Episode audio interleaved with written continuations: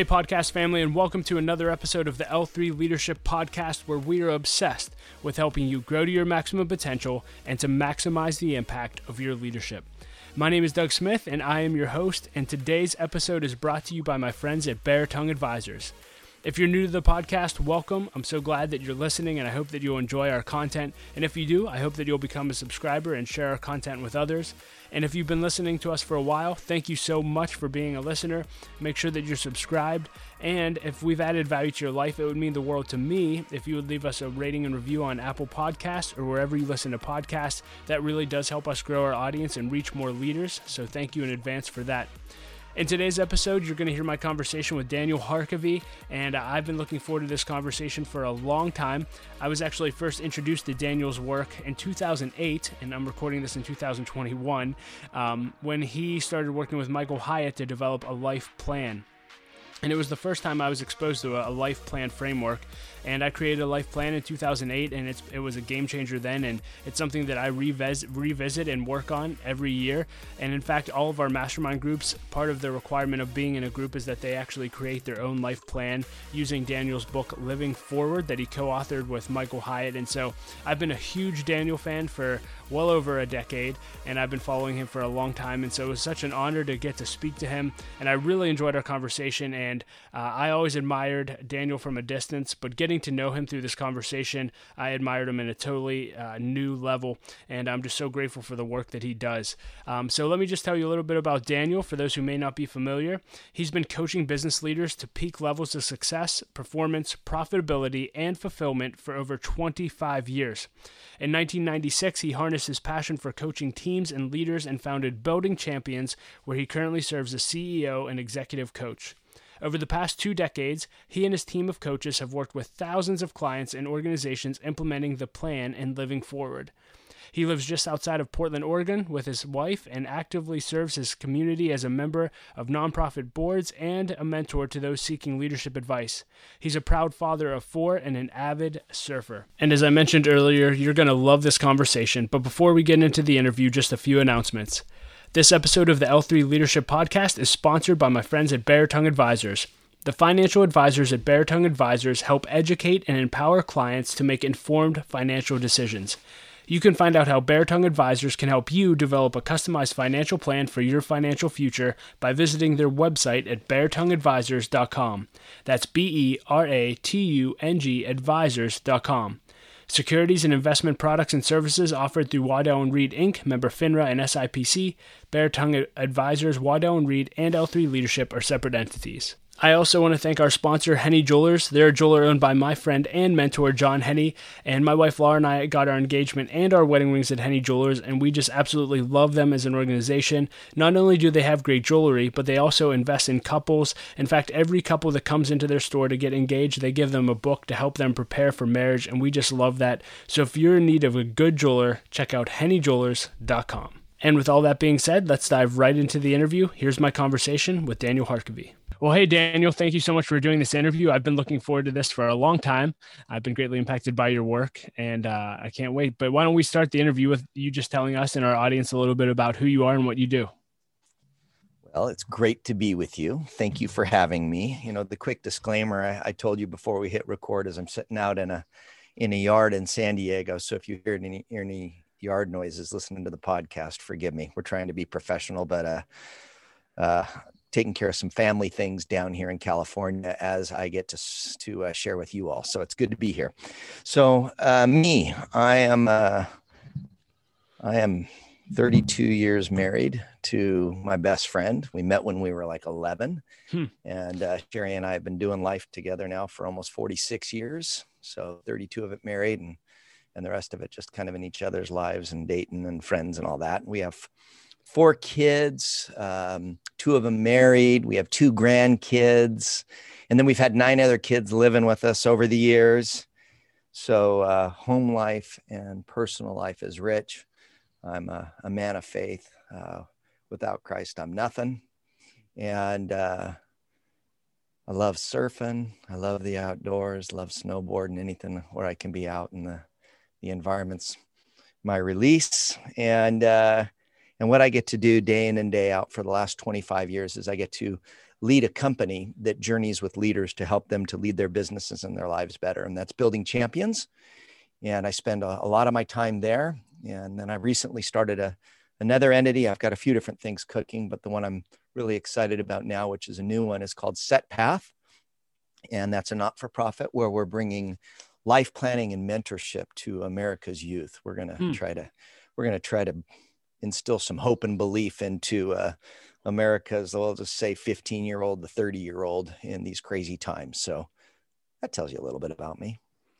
Well, I love that. I, I want to dive right into that. Um, I first heard of you and got impacted by your work through Michael Hyatt.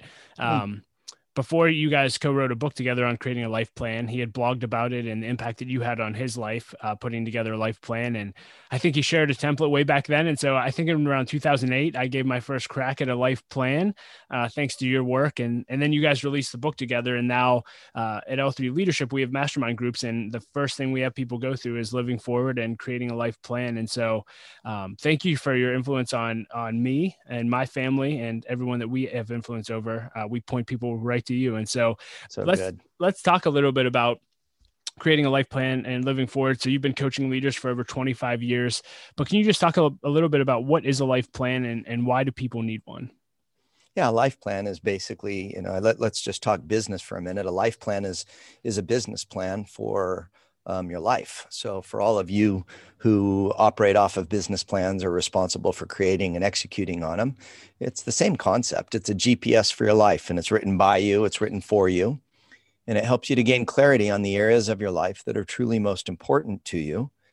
Helps you to imagine what could be and who you'd like to be in the years ahead.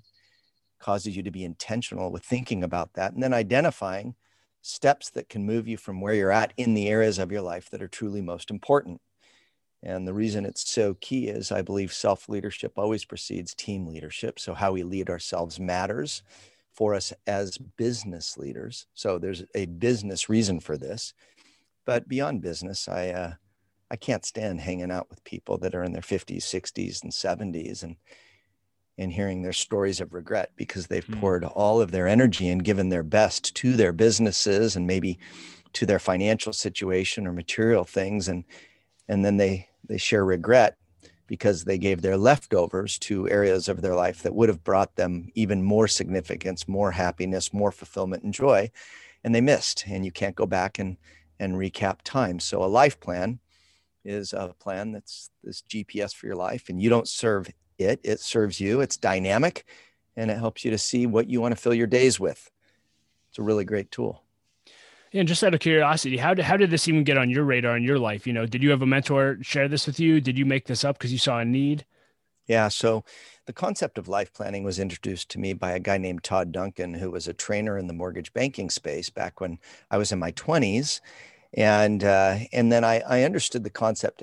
It was more of a goal setting kind of strategy, and I did some work. Uh, I took a one year sabbatical at the age 30 and, and I just did some work on kind of life mapping for myself. And then I created our process, which, you know, I read Bob Buford's book Halftime back then. This was, you know, probably what, 25 to 30 years ago. I read that book and, and in that book, he talked about how a mentor of his had him write his eulogy and how that impacted him. So I wrote my eulogy at hmm. the age 30, 31. I was like, it's a pretty cool exercise. It aligns the head with the heart. That's that's really important. The head's easily deceived, and we always think we can get to it tomorrow. We always think we can can take care of you know them or that later. We'll have time, but the truth of the matter is we we don't have a guarantee of time, and uh, a lot of people make the mistake of thinking they can do what matters most next week, and and something happens to where that opportunity doesn't come. So I incorporated that piece, and and then I just started kind of tweaking things and and building it out. And over the years, we've really not changed it much, um, but created the process and started walking leaders through it because I could look at any leader and say, you know what, I don't care if I make help you to make a, a few extra hundred thousand or grow your market share by X. If it costs you your life, I'm not interested. So I want to know that if I'm going to help you, I'm going to help you as a full human and uh, going to help you to be uh, building equity and net worth in all areas of your life. And that will help you to be a better business leader. So there you go. That's so good, and that, that's my heartbeat for why I invest in leaders every day. That is uh, that is incredible. And so, talk to leaders listening. And if you're listening, I already mentioned if you haven't gotten the book "Living Forward" by Daniel and Michael Hyatt, can't recommend it enough. We give it away all the time. But if someone's listening and saying, you know, that sounds awesome. I want to create a life plan. Where can people start? And can you walk us through that process? Yeah, you you go to uh, the book website, livingforwardbook.com, I believe, or just look us up on Google and you'll get a direct address. But we give you the life planning tool.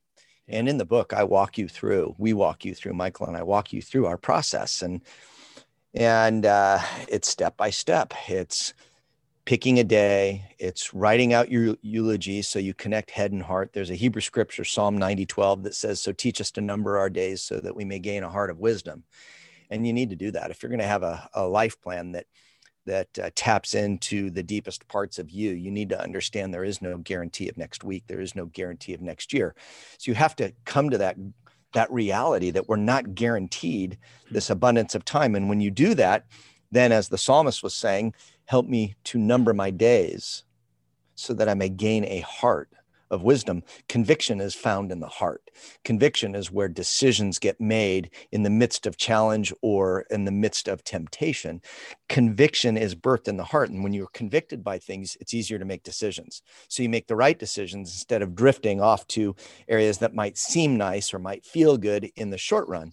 So you write out your eulogy, that prepares you for it. You write out legacy statements, that prepares you to build your life plan. Then you write your life plan. You identify each of your accounts craft a vision for where you'd like to be at some point in the future.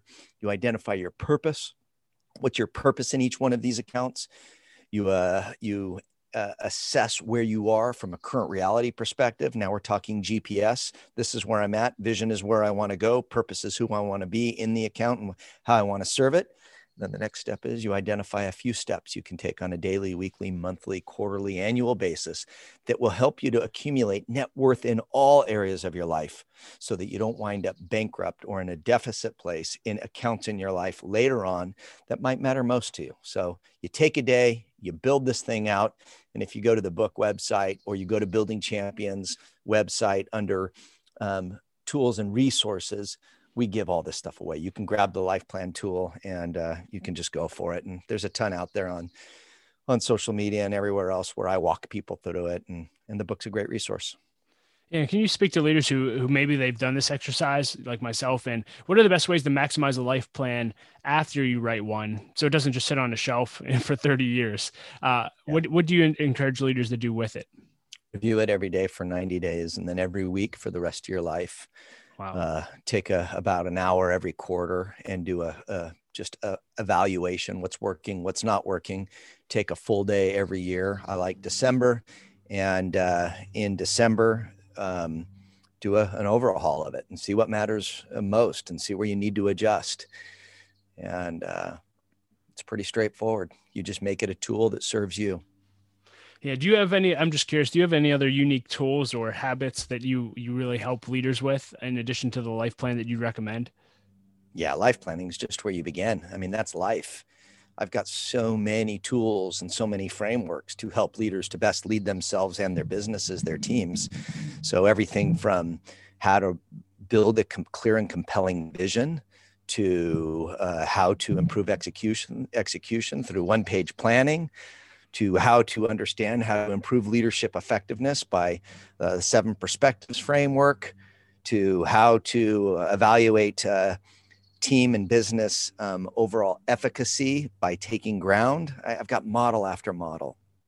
So good. Uh, now that we're talking, I want to dive into some of your leadership and coaching things you were just talking about. But you mentioned your new nonprofit that you're really excited about and, and really getting life planning into kids. If there's a teacher listening, if there's a, a youth pastor listening, someone who influences kids and they're saying, man, that would be awesome for me to use to, to influence kids. Can you just tell people where to connect to get that? Setpath.com. It's free.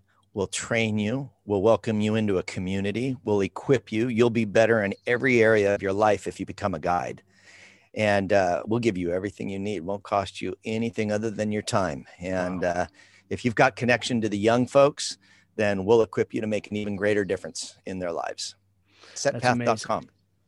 That's amazing. We'll put a link to that in the show notes. Make sure you take advantage Thank of it you. if you influence young leaders. Um, Thank you Yeah, I want to talk to you about coaching. And so you've been coaching leaders for you know 20 plus years, and uh, just talk to leaders. Why does why do a, why does a leader need a coach? I don't I don't you know I don't believe all leaders need a coach. Um, hmm. I think leaders who have a, a, uh, a deep belief or need to grow, uh, they want a thinking partner. Well, then a coach can really help them. Uh, but I think coaches can help different leaders at different times.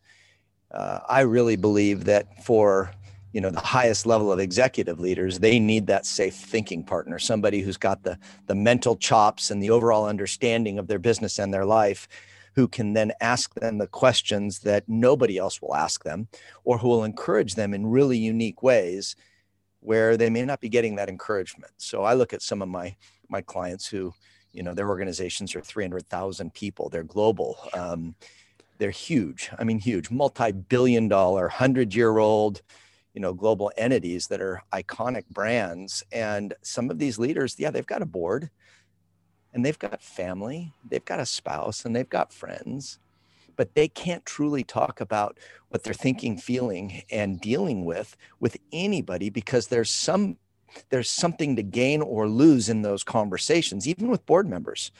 So the the ceo can go to an executive coach a ceo mentor and that saying it's lonely at the top really gets debunked when you've got a thinking partner hmm. who you can run everything through their thinking just to to make sure you're on on point. And uh, and you can be transparent. You can be vulnerable.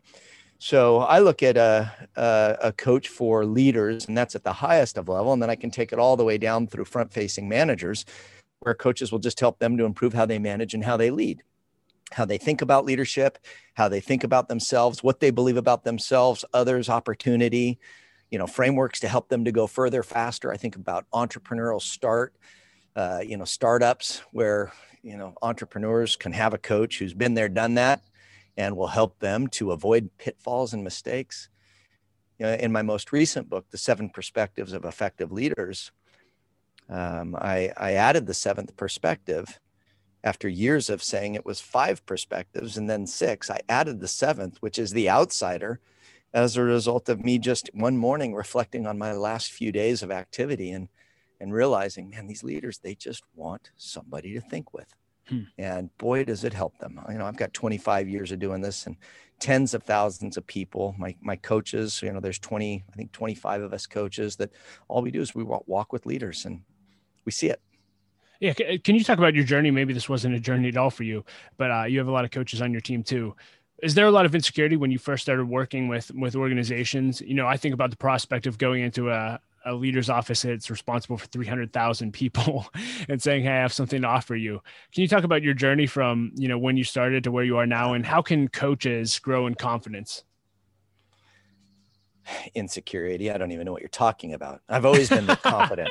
Sure dude, I still deal with insecurity. I can tell you some of the most crazy stories where I'm sitting there going, really? I get to talk to this guy. He wants to hire me. Are you kidding me? I have nothing to, to offer to him. I, I just, oh, I've dealt with insecurity my whole life. Um, you know, the way that, all right, all right. So you asked me to, to go back. You know, I started building champions when I was 31 years old. Hmm. I had spent 10 years in mortgage banking and I'd climbed the ladder in mortgage banking to where the, the position I left was the head of production. So I had 200 and some people reporting to me. I got to serve them in locations throughout the Western United States. And, and then I took this one year sabbatical. I moved my family from Southern California here to Oregon, and uh, and I've got three different business ideas, and and the one that really um, resonated with me most and got me most excited was this coaching deal because I got to take the best part of my old job, which was just pouring into people and helping them to grow, and I can possibly make a living at it. Wow. So in the beginning, I thought it would work. All right, big deal. Thought it would work. Then I started to experience the testimonies and see the growth in my clients and and I started to gain confidence. And as I gained confidence, uh, then I went from thinking it work would work to actually knowing it w- would work. And then I started working with organizations that would actually do, um, uh, they would do coached versus non coached peer assessments on performance. and the results would come back that the coached versus non-coached would outperform their non-coached peers wow. in four, four quadrants of performance and then i went from knowing it worked to really believing it would work hmm. okay now 30 to now 56 almost 57 yeah mid 40s i went from thinking it would work to knowing it would work to believing it worked would work to being convicted by the wow. fact that it works. So today, as a guy with, you know, no hair on the head and gray hair on the chin, I have the ability to sit down with any leader of any organization and say, you know what, I absolutely believe this works. I'm convicted by it. And if you don't see it, it's your loss or I'm the wrong guy and we're the wrong company. And it's okay. Let's just move on. But if you work with us, your organization is going to have lift, as are you. End of story. So then you're just looking for the people hmm. that would benefit from what it is you bring because you know what you bring adds value but you know this is 25 years of doing this day in and day out you you grow in security so today i'm secure but i'll still have insecure moments. You know you listeners you need to know this. I don't have a college degree. Um, hmm. you know i was not a, a good student in high school. I probably read one book before i was 18 so uh, i got all sorts of good reasons to be insecure but over time you deal with it and you understand who you are and why you're here. Now I'm just going to be curious. I mean, did you not do well in school and not go to college because you weren't a great student, or you know, was your life headed a horrible direction and something significant happened? Oh, I, I, I, uh, I grew up in, uh, in, in an area where I, so I'm Jewish, um, both parents Jewish, all grandparents Jewish, and there was not uh, a lot of Jewish kids where I grew up. And I grew up, you know, born in 64. So 60s and 70s, there was still a pretty high degree of anti Semitism. Mm-hmm. And I was small and I wasn't the smartest and I wasn't a jock. And so I, I grew up and I made a move um, from one part of town to another part of town at the age 10. And I just didn't fit in. So uh, every kid needs to belong. And as a Jewish kid, if you're dealing with some anti Semitism and you're small, you learn to run really fast. And at some point, you turn around and you start to fight. Hmm. And you need to belong. Kids need to belong. So if I don't belong to the jocks and I don't belong to the smart kids and I don't belong to the, belong to the Jewish kids, because there's five of us in a school and they're not my people, you go to where you're accepted. And at that time, I go from runner to little bully and uh, I was a drummer and a skateboarder, and then became surfer. So just think about that: Southern California, drummer, surfer. You know what comes next? Partier, girl guy. You know that was yeah. So I was a mess. I did a lot of damage in my teen years, and uh, had a big life transformation at the age 22, and that's when I had a big faith change and found for me, you know, my Messiah, who was the Messiah of the Jews, um, in my faith and how I believe and uh, things changed. So, um, you know, the not not being a good student and the not going to college, uh, I, I, took just a, a, much different path. I was always money motivated as a kid. I always worked really hard, but school for me was just not all that interesting. Hmm. So, well, thank you for yeah. sharing that. Sure. Um, you made a, a statement on your website that I love. You said, "Better humans equal better leaders." I just want to hear you talk about that. Yeah, you just you people, we humans, we're looking for we're looking for the real deal. Hmm. We're looking for humans to follow that are making a difference in all of the areas of their life and they're not sacrificing. They think well, they believe well, they behave well, they love well, they take care of themselves and those around them well. They're good thinkers they're better humans. They're just good people. So if you understand that, well, then it's pretty easy to realize, you know what, if you've got a good human who's well grounded and they are they are trying to give and to love and to serve in all areas of their life and they're doing it in a healthy way, well, chances are they're going to make for a better leader. Whereas if you have a leader who is all in it for ego, who is all in it for self gain, who is all in it because they've got mental chops, and they want to feed that mental beast, but they don't have people chops hmm. and they don't have the influence side, well, at some point they break down and the organization suffers. So you need to be looking at leaders who are going to think about the whole structure, the whole business, all of the interrelated parts. Business is always operated by people People are the magic. They're the ones that make it or break it. They innovate, they execute, they relate, they bring in, they account for, they design, they engineer. It's people. So we humans make conscious and subconscious decisions about how engaged we'll be with our leaders based upon how our leaders treat themselves and everyone around them and their competence. So we're looking at the whole package, conscious and subconscious. We're making these engagement decisions. Better humans make for better leaders. Hmm. If you're a better human, you speak very well of your spouse. You leave when you want to leave so you can pour into your kids. You show up ready for meetings and you just crush it. You're thinking about the right things. You're not sitting down micromanaging and acting insecure. You're empowering, you're equipping, you're thinking not just about how to manage today, but how to take us to where we want to go tomorrow. You take care of your health. You don't have all these addictions and you're not all whacked out. People are going to want to follow you. So good you talked i mean that includes a lot about perspective and you recently you've mentioned it already you've recently wrote a book called seven perspectives of effective leaders. You actually already talked about one of the perspectives the outsider um, but you mentioned seven perspectives in a book current reality long-term vision strategic bets the team the customer your role and the outsider. Just talk to that can you just share with the audience why you wrote this book and maybe talk about one or two of the perspectives? Yeah so uh, about six years ago, I mm-hmm. came up with the framework, mm-hmm. the five perspectives of effective leaders, and I started mm-hmm. working with clients and bringing their executive teams around this to help them to make better decisions and have more influence. I like to take things that seem to be complicated, and for me, I like to make them easy. Like I just need it easy. So when you really look at a leader, what makes for an effective leader? Not a good leader, not a good leader. A good leader has to have integrity, has to care, you know, has to understand mm. the business, right? But to be an effective leader, you make great decisions and you have maximum influence. And you think about that. Then you think about everything that falls into one of those two buckets. And, and Doug, I have been with leader after leader, many of them who have been on your podcasts. They're in my book.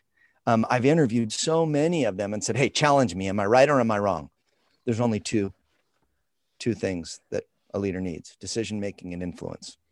Everything's going to fall into one of those two. Do you agree or disagree? And through debate and discussion, they all sit down and they go, you know what? You're freaking right. It's two. it's two. All right. So, how do you make better decisions and how do you grow in influence? What do you need to be doing? Leadership's so complicated. There's so many things a leader can be doing. Every one of you who are listening and who are leaders, you know you go to bed every night knowing you just didn't get it all done.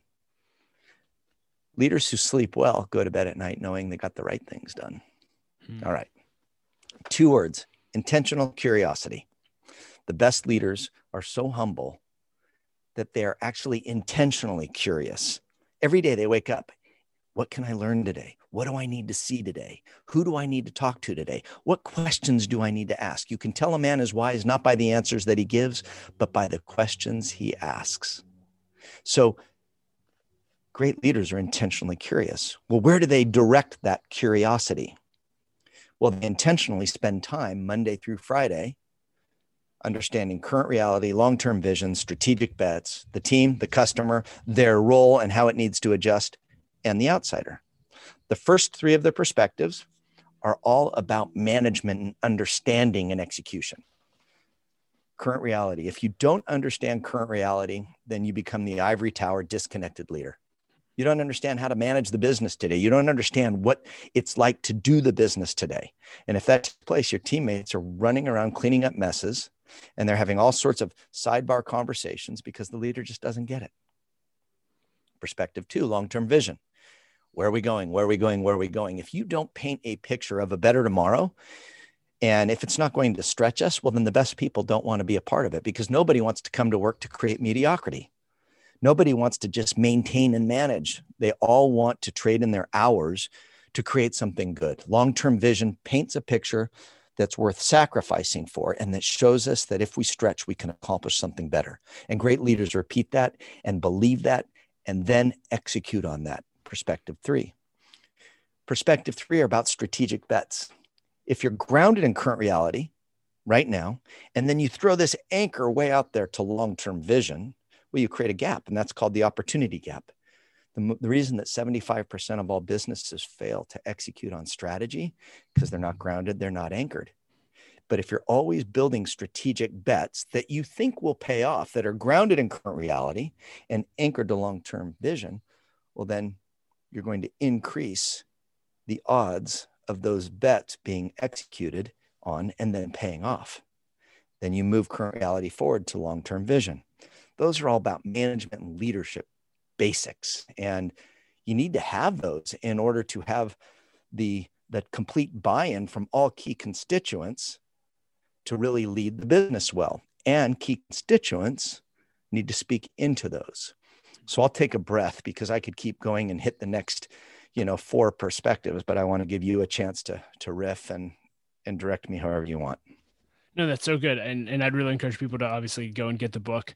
Um, I am curious when it comes to business, and this I guess kind of goes back to the coaching too. But um, I would love to hear your perspective on on pricing uh, I mean, obviously you built a company, and again, going back to the insecurity question of you know you starting out, what have you learned about pricing over over your time in your coaching career? I'm just curious. Pricing of coaching services. Yeah, I mean, it could be any yeah. business really, just determining pricing, but specifically, yeah, you're in the coaching business. I'm just curious, you know, is that an area that you had to grow in? Um, oh yeah. Oh, yeah. yeah. I, I would love to hear you just speak on that journey. Yeah. So what happens is, you know, it comes back to your insecurity question earlier. Yeah. And what I charge today, I was not worth when I was 31.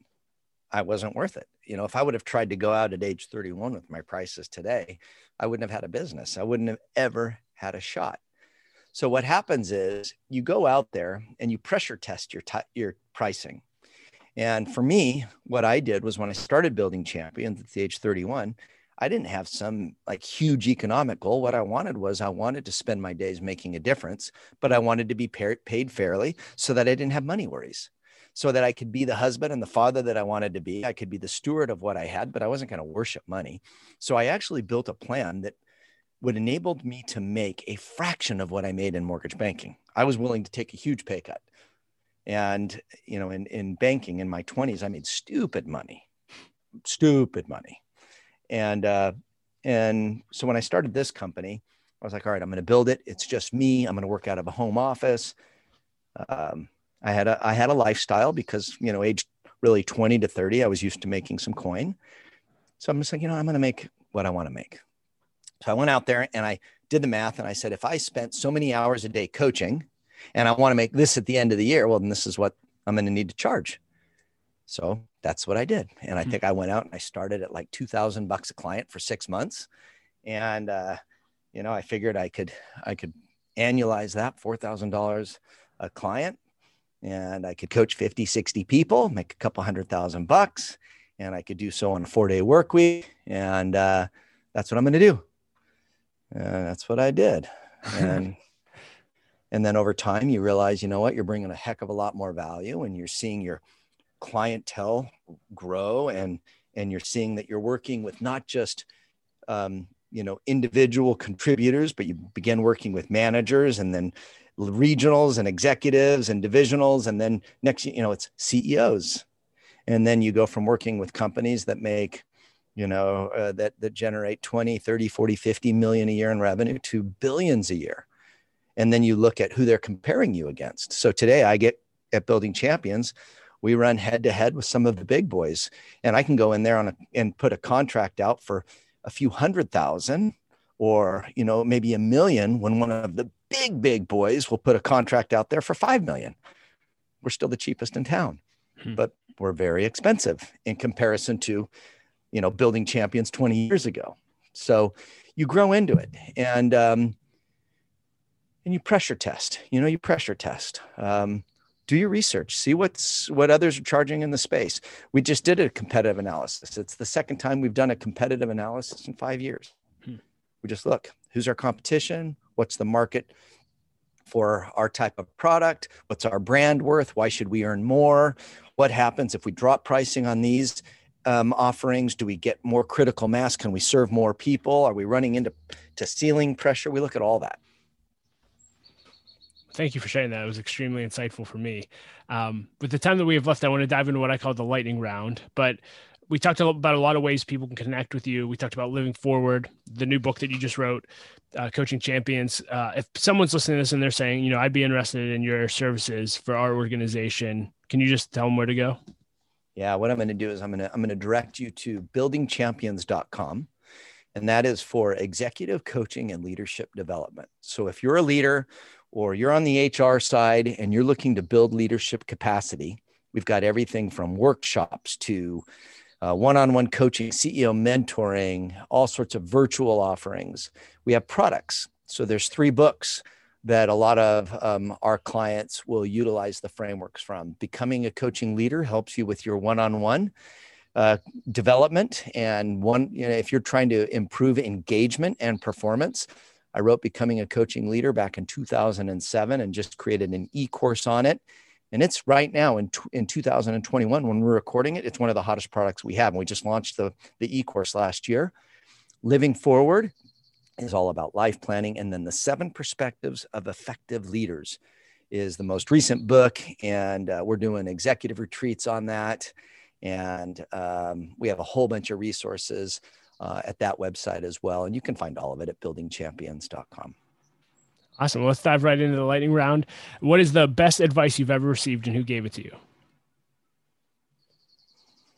So, when I was in mortgage banking, ooh, boy, oh boy, the best. I mean, if you want to share too, I'd be fine with that. Well, I've been talking one about one recently. I just lost an aunt.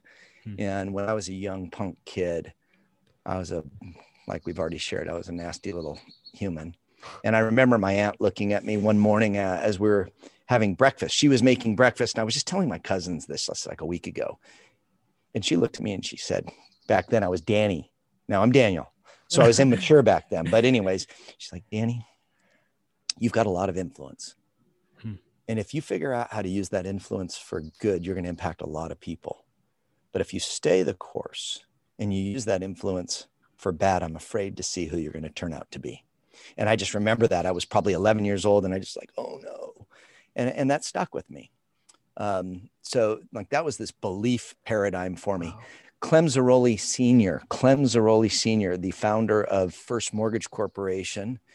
Clem um, took me under his wing. He saw me. He, he saw what I could be when I was in my teens and I was working construction and I was working as a as a tabletop technician, also busboy at Velvet Turtle. He would come in and he would always like talk to me and try to get me to join his mortgage banking firm. And and he was the one who said, "Don't go to college. I can help you to make a heck of a lot more if you'll just follow my path, and uh, you'll be further along." And and he did this like through my teen years, and I joined him when I was 20. But I remember him teaching me the lesson of working hard. He said, "Work hard, be honest." The lesson of integrity. Work hard, be integrous. Two huge lessons that uh, he imparted into me, and the other was financial stewardship. Hmm. It's like you you don't go out and charge things. You only buy what you can afford. If you go out and and charge things, you're going to wind up hostage and slave to things that will uh, lead you to make bad decisions in your future. So I always thank Clem for work ethic, hard work, and uh, for that stewardship piece. Yeah, he he was great mentor. Yeah, and thanks for sharing the story about your aunt as well. Uh, we have very similar childhood experiences, it sounds like. And uh, I had three different leaders at three different times in my life from, I'd say, 16 to 21 who had the exact same conversation with me. And so, mm. leaders, if you're listening to this, I just want to encourage you if you see young punks like Danny and Dougie, mm. uh, please speak into their life if you see uh, man potential in them because you could change their life forever. So, thank you. That was very. You're welcome. I mean, that's one of the big reasons why I've started Set Path you know people need I, I say transferring hope and belief into a young person is one of the greatest things an older person can do. Yes. Just transfer hope and belief into these young people. I just walked through one of the nastiest situations. We've had nine other kids living with us and on february the 22nd one of the young ladies that lives with us her younger brother took his life 15 year old and we were the first phone call and hmm. we had the family living with us for 10 days. And uh, and, you know, even the night before last, I was up until midnight with one of the siblings, and it's been a pretty normal occurrence. I actually got to officiate the memorial five days later. And my passion for us older folks to transfer hope and belief into, into America, first and foremost, their youth, our youth, and then going beyond we, we need to do that. Like young people need to know they're here for a reason, they matter, and they can make a huge difference. So I echo your uh, encouragement, Mr. Smith. People need yeah. to be looking out for the Dougies and the Dannies. And Will, I see you there. I'm sure you were just a nasty bugger. You were probably worse than both of us. So I don't want to hear your stories. They're probably just scary. He's still a Willie. I'm just joking. Will. Still a Willie. So uh, you you piqued my interest. You I forget how many people you just said are living with you. Can you can you speak more about that? Is that a, a common practice for your family? Yeah. So right now we don't have nine. We've had nine. Um, okay. We've had nine that have lived with us from '96 through today. We've actually had 11, but nine of them youth. And uh, when I say youth, I'm going to say 30 and under. And seven of the nine came to us with some sort of addiction and just needing some help, needing a safe place, needing some some uh, mentorship, and uh, and the other two just needed a place to to crash and to to get solid footing. They they came from one of them came from a really difficult situation. So, anyways, we've always had extra kids, and um, we love it. We get to do that, and uh, they live with us.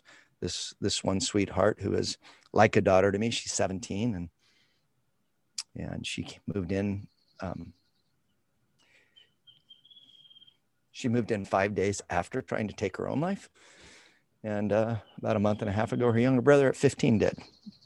So um, it's full contact sport, but it's rich. And uh,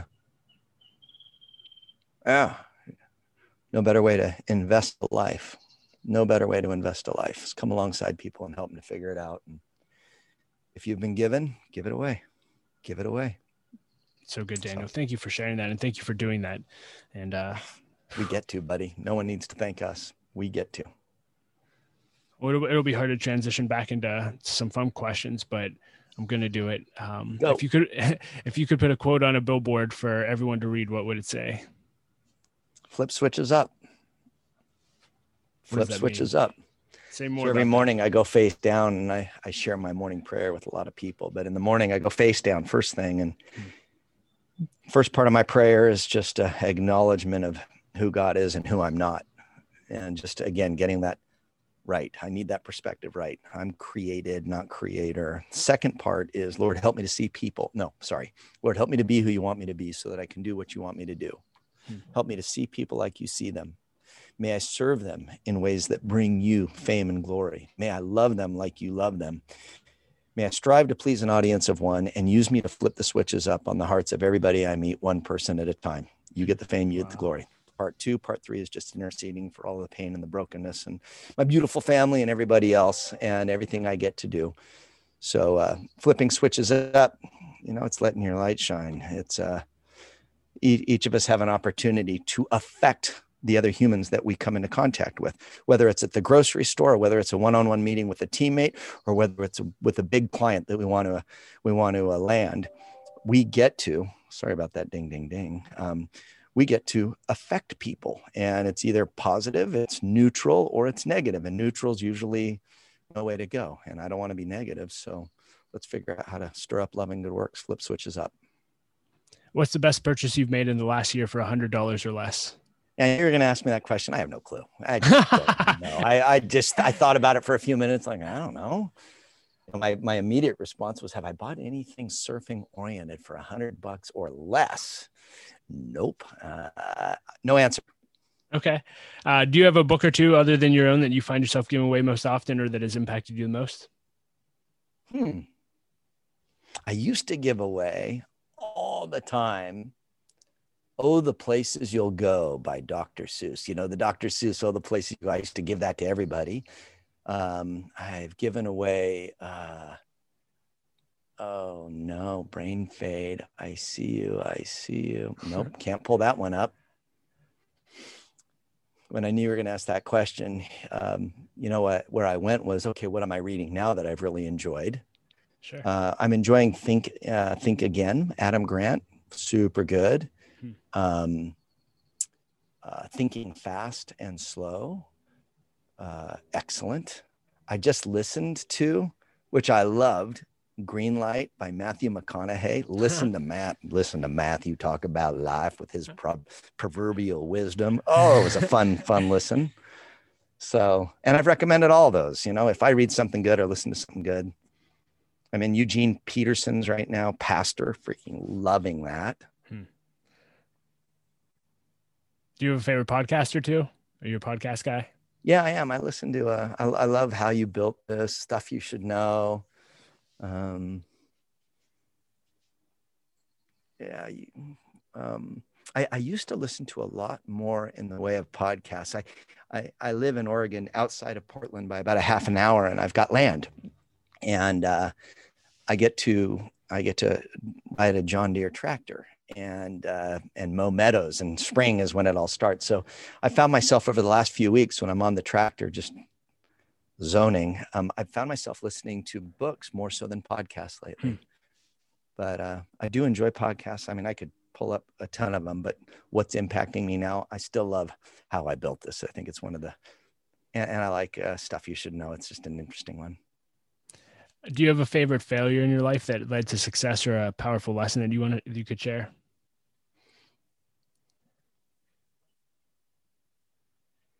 Two thousand and one. 2001, uh, one of your guests, you had John Maxwell on, didn't you?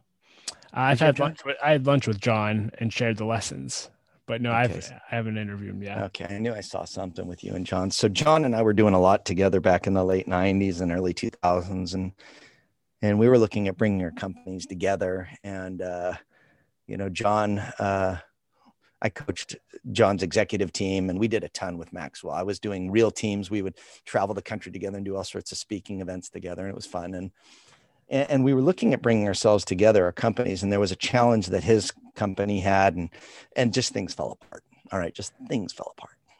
And in 2001, I had invested a ton into a big event like trained 20 coaches in advance of an event because we thought we were going to get 2000 clients and uh, you know a new CRM, hundreds of thousands of dollars, all sorts of people in training and everything. We're, we're going to launch during this huge simulcast. The simulcast, it didn't go the way it was supposed to.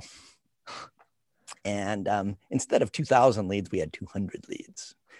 and uh, and the way it was going to be positioned versus the way it was positioned during the simulcast didn't go down and it was just terrible. And John and I are good friends. I love him, love him, love him we all fight our balance our demons and we we just we don't see all of the pieces uh, especially in difficult times all right so the, I get to the end of 2001 and the three lessons are the throne is for christ alone don't ever put a man there manna still happens and um, god's timing is the right timing and those lessons of 2001 were the result of me being way off kilter and chasing the wrong things, just chasing the wrong things. What I wanted was I wanted to shortcut success. Wow. I thought, oh, gravy train, I can go from little to huge and it's going to be easy. Hey, whenever it thinks like it, it seems like it's going to be easy, like alert, alert, you're probably on the wrong path because to really succeed and to get to places where you want to go, you're going to sweat and you're going to get your fingernails dirty and you're just going to get calluses and you're just going to work your butt off. And that's just the way it is. And it takes time but you have to have the right why and the right drive. And if it becomes money, then you're in trouble. Do you guys hear this? Uh, a little. Will, is that is that okay? Sounds good. All right. Yeah, Will says it's okay. We we've got a weed whacker or a blower in the background. Sorry, folks. It's sunny and beautiful in San Diego, so I'm just going to allow you to suffer with that blower. Yeah, if you're not watching on YouTube, it, your background looks fake. So your sister has a beautiful backyard, dude. it's like Tuscany. It's gorgeous where she lives. Yeah. Um, well, thank you for sharing that failure. Um, you talked earlier about the powerful or the power of questions, and I'm curious. Um, you ask questions for a living. Uh, do you have a favorite go-to question or two that no matter what leader you're with, you always ask? You know, it's not so much of, of a leader; it's more of strangers. You know, mm. when I meet strangers, I will usually just say, "Hey, tell me three or five things um, that will three to five things that will help me to know truly who you are." Not what you do, but I want to know who you are. So, what are like three to five things I need to know to best understand who you are? And I like that question. You know, that, that one always helps me, whether I'm with a, a young person or somebody older than me. I love it. Um, do you have a biggest leadership pet peeve? Yeah, it's just self centeredness, selfishness. Yeah, leaders who are in leadership for the wrong reasons. Um, do you have any unusual habits personally that enable you to be successful? Don't ask me such questions. unusual habits? You know, I thought about unusual. Yeah, I mean, for me, sitting in the ocean and surfing is not usual, uh, but that helps me to be the best version of me. So I like to do that often. I think, uh, you know, unusual. Many leaders don't really put their health as a high priority. Mm. And I believe that better humans make for better leaders, and how we feed and exercise, and sleep, and how we care for ourselves. It uh, it matters. It's not the norm, and when you get momentum in that area, it bleeds over into all areas. So I'm uh, married to an amazing woman who's a, got a very organic, naturopathic um, passion, and uh, and I've been a, a self health care guy, you know, working out and training and all that, and since I was 14. So not all that yeah. usual. We all know we should do it, but that's part of who I am. Do you have uh do you have two or three items on your bucket list or life plan that you you want to do that you haven't done yet? Not really. I don't have a bucket list. I'm so content. You know, I want to continue adventure and continue to explore and continue to be used to make a difference. But, you know, if I were, if I uh, found myself uh, on my deathbed today, and I, I, there's not a lot that I would regret other than the opportunity to do life with those that I love most. And I'm, I'm a content guy. So you talked about adventuring. Has there been any adventures that you went on that you're saying, hey, at some point in your life, you should do this? What would you tell people? Well, it's good you're asking me that, not my wife. My wife and I have had several near deaths on a lot of our adventures. And she would sit there and just say, "You're, we're done. Like you, you go, and I'm staying back." But uh, you know, I, I, I like so with my passion for surfing, I've I've been to some pretty cool parts of the world. So whether it be South Africa or the Maldives or Fiji, you know, I I'm addicted. I've been doing it for my whole life. So I go to some cool spots. The Maldives are beautiful, uh, absolutely beautiful, um, amazing. Uh, Croatia, I, I went on. That was a fun one, just like right before COVID. So 19, I took, I took my at that time 15, maybe 16 year old daughter, my youngest, and we uh, after. So this is fun. This is a good adventure. Hey, dads, if you have young kids, create experiences and memories and and moms do the same thing um, but what i did was i told I, have gone on adventures with each of my kids and my youngest was up so i'm like all right here's the deal. Backpacks. You can have the first night lodging and the last night lodging set. We're going anywhere you want. There's no planning in between and we're going to be gone for 14 days. Passports required. Pick it. So we wound up in in italy then in croatia. And in croatia we were on an island and um, in the Adriatic Sea, and they were they would rent these little teeny Zodiac boats for a few hours, like a little lifeguard Zodiac boat for a few hours. Well, I stayed in that town for two days negotiating and proving that I could drive a big boat until finally they allowed me to take the boat for five days. So my daughter and I, a little ice chest, backpacks, and uh, we took this little Zodiac and we took it through the Adriatic Sea, all through Croatia, not knowing where we are going, cruising around, going, Hey, there's an island. Let's go over there. Looking on our GPS. We'd get there. All right, are there Airbnbs here? She'd be looking. I found an Airbnb. We'd pull in. Guys, so cool. Croatia's wow. beautiful. Yeah, I've heard that. Well, hey, I'm 35, but if you're looking to adopt anyone, I'd be, I'm available. Yeah. That sounds incredible. Yeah. Yeah, you you you yeah, you don't you don't want to be adopted by me. uh, if you could go back and have coffee with twenty year old Danny or Daniel at that time, what would you tell him? I would have accelerated my acknowledgement of passion and purpose. Like get figure it out and just get after it. Yeah, the twenty year old me, um, I was I was still chasing the wrong things. So the 20 year old, the 30 year old me, but you see, I don't have regret because so much of my 20s taught me what I needed to learn in order to become who I am in my 50s. So I would just say continue to take risk and continue to figure out your purpose and passion and just figure out how to incorporate more hours into that. Um, then you get to go to work. Then you get to live out who you are, regardless of whether you're on the clock or not. There's just core integrity, you know, you're, you're getting to do what you want to do, flipping switches up. Yeah, I usually end by asking leaders what they want their legacy to be, and you've written your eulogy a few times. so, what do you want to be remembered for? you know, it's you know how I made you feel. How I made you feel. Did I make you feel special? Did I make you feel like you were created for something good? Did I make you feel like you could when everything around you was telling you maybe you couldn't?